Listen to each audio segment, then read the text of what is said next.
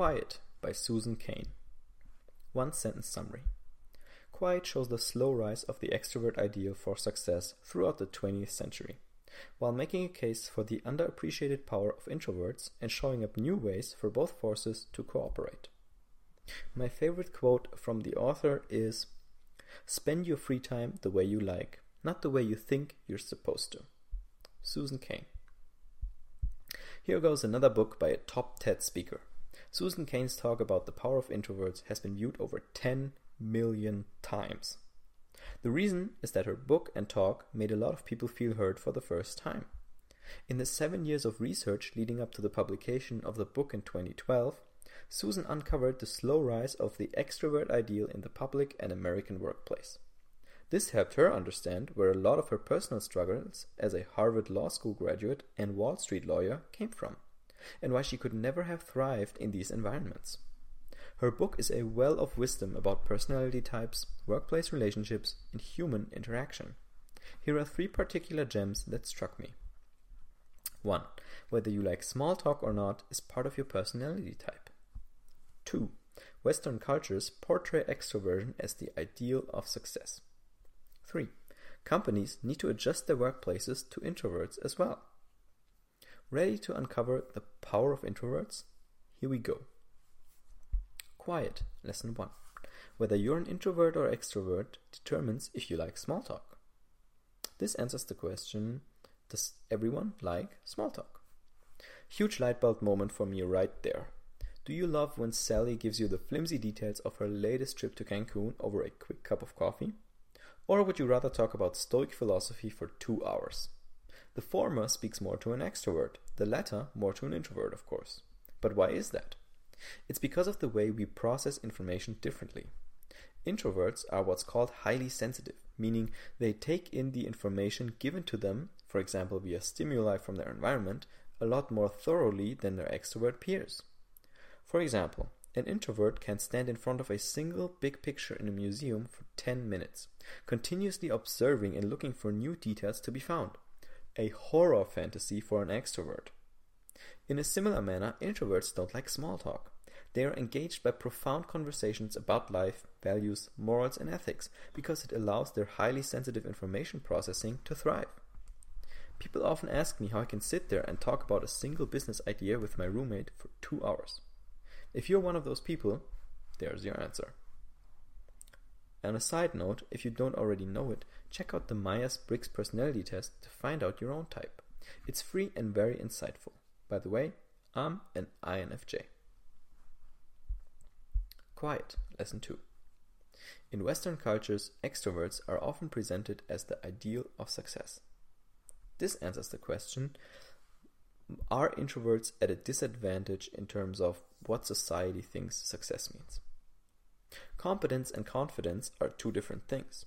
Sadly, in Western cultures, we confuse them a lot. We often perceive whoever is the most confident to be the most competent as well. That couldn't be further from the truth, since just being a charming speaker and captivating figure does not make one a good leader. Being more sociable often leads people to think you're also more interesting and willing to cooperate. But if you're an introvert, sitting quietly in your corner, just listening and taking everything in, nobody will come and talk to you. More often than not, people think you're a weirdo.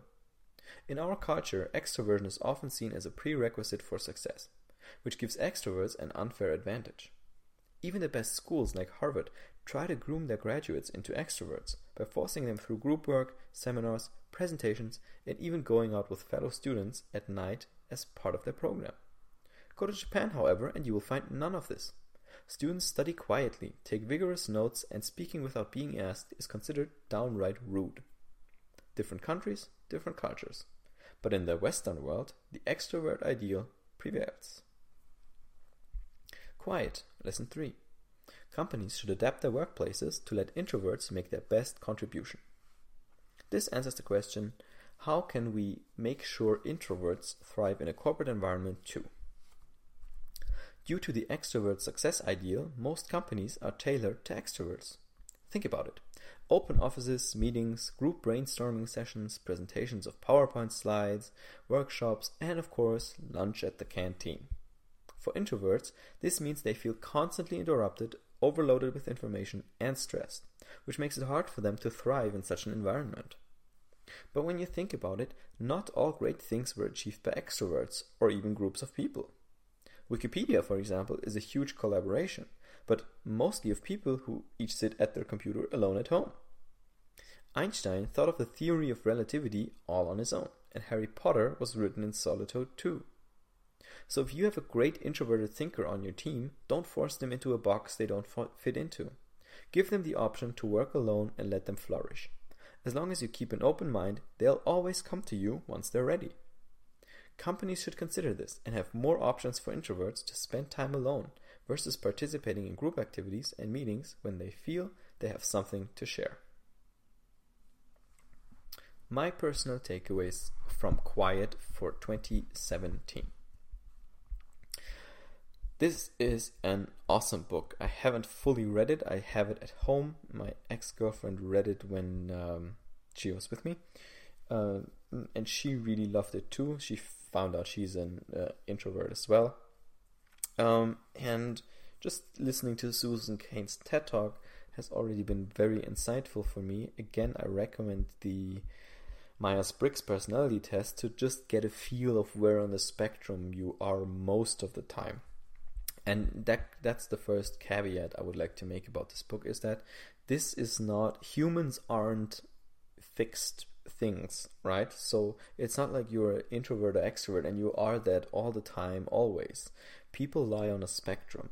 And what I found with me over the past two, three years is I've become much more flexible where I am on that spectrum. So, um, for example, when I came here to Munich, I uh, texted with a girl on I don't know like Insta. Oh no, I we Skyped because of an apartment roommate kind of thing, and then I didn't end up taking the place, but we kept talking on the phone, and she said like, "Oh, it sorry it didn't work out," blah blah blah. Or we talked, and then we said, "Yeah, oh, we we both study at the same school. Maybe we can meet for coffee there sometime." So I made a new friend. And over this time we texted, at some point I must have said something like, Yeah, I'm an introvert, I like writing, I do my work alone, blah blah blah. Um, and then uh, at the same time I started documenting my myself on my Instagram story. So I talk to the camera a lot, I make selfies and stuff like that.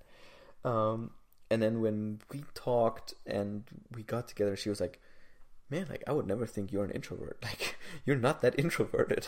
Um, so because of the environment and, and everything in it, and she, it was, she was right, right? I was very talkative. I was talking a lot.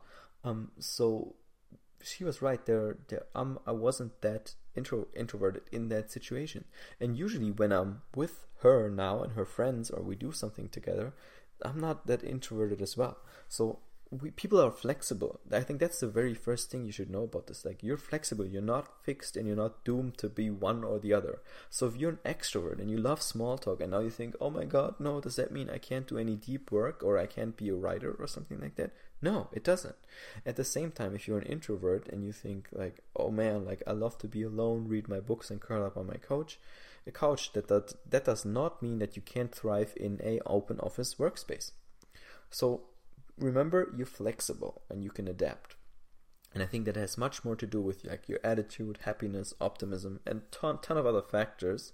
Confidence, of course. Um, want to get into that again, but don't think this is fixed. So the small talk thing made 100% sense to me. Like I hate small talk. I just wrote an answer on Quora about what do you want to talk about on a first date. Uh, I talked about how I love taking um, dropping dropping verbal bombs and then seeing how the other person reacts. So if I know a girl like first date, we're like ten minutes in, and she says something like, "Oh yeah, I've been meaning to start a, a blog too. Um, I've been putting it off for a while. I really should do that." I will be like, "Yeah, like you should start today. Like seriously, start today." And she would be like, "Yeah, but I'm waiting for blah blah blah, right?" And then I would be like, "Yeah, but you'll be dead soon." and it's like boom and either way, so there's two options, right? She likes that and she loves it and she jumps on the deeper topic and we're off on a great to a great start. Or she'd be like, What the fuck is wrong with you? like why would you say that? Um, and she won't understand it. Right? So it's a test, right? Um, whether you get along with the person. with my roommate, same thing. We sat in the kitchen and we talked about like life and death in the universe and like all kinds of weird shit that like extroverts were coming and say like, "What the hell is wrong with you guys? Like, what's going on here?" Um, so super fun to observe this, and uh, I'm super glad I read this and I just remembered it because this week I want to pay attention to it with other people, whether they like small talk or not. Uh, the Western culture thing that was fascinating to me. I had no clue about that. I didn't know that at all. Um, but it's true, right? So everything in in US is geared toward extroverts. Like you have to be loud, abrasive. You have to be confident. Um, again, whether you're competent or not does not matter so much. You have to present yourself. I mean, for Christ's sake, they have the United States has Donald Trump for a president. Like, what does that say about the extrovert ideal? Because that guy is not an introvert. Um, so I want to leave it at that. The I think no, I don't want to leave it at that because you know what? Besides that one, and the companies should adapt to introverts. That's totally true. But what I think is introverts should say, screw this whole system, I'm not playing. And introverts, what introverts should do as an introvert, I think what everyone should do, but especially as an introvert, you can do something on your own, right? You can on the side build a business, work, do your own work, and then work alone. And that's exactly what I'm doing. I love working alone. My best days are when I go somewhere in the morning, I have uh, early breakfast, early coffee, I'm early somewhere, I write, write, write and I could spend all day or till the afternoon, have lunch with a very good friend, uh, go hard, go hard again in the afternoon, and then t- make it a day. That's the best days. Like no calls, no meetings, no stupid group stuff. I have to be anywhere. Like that's my ideal day, right? That's what I'm working towards. And you, as an introvert, you can do that too. Start a side project, start a YouTube channel, start a podcast, start a whatever it is, start a start a uh, coffee bean business, whatever whatever gets your floats your boat, do something, um, and do something on the side and say screw you, westernized extrovert system. I'm not playing. I think that's what introverts should do. All right, I want to leave you with that. Hope you enjoyed. See you on the next summary.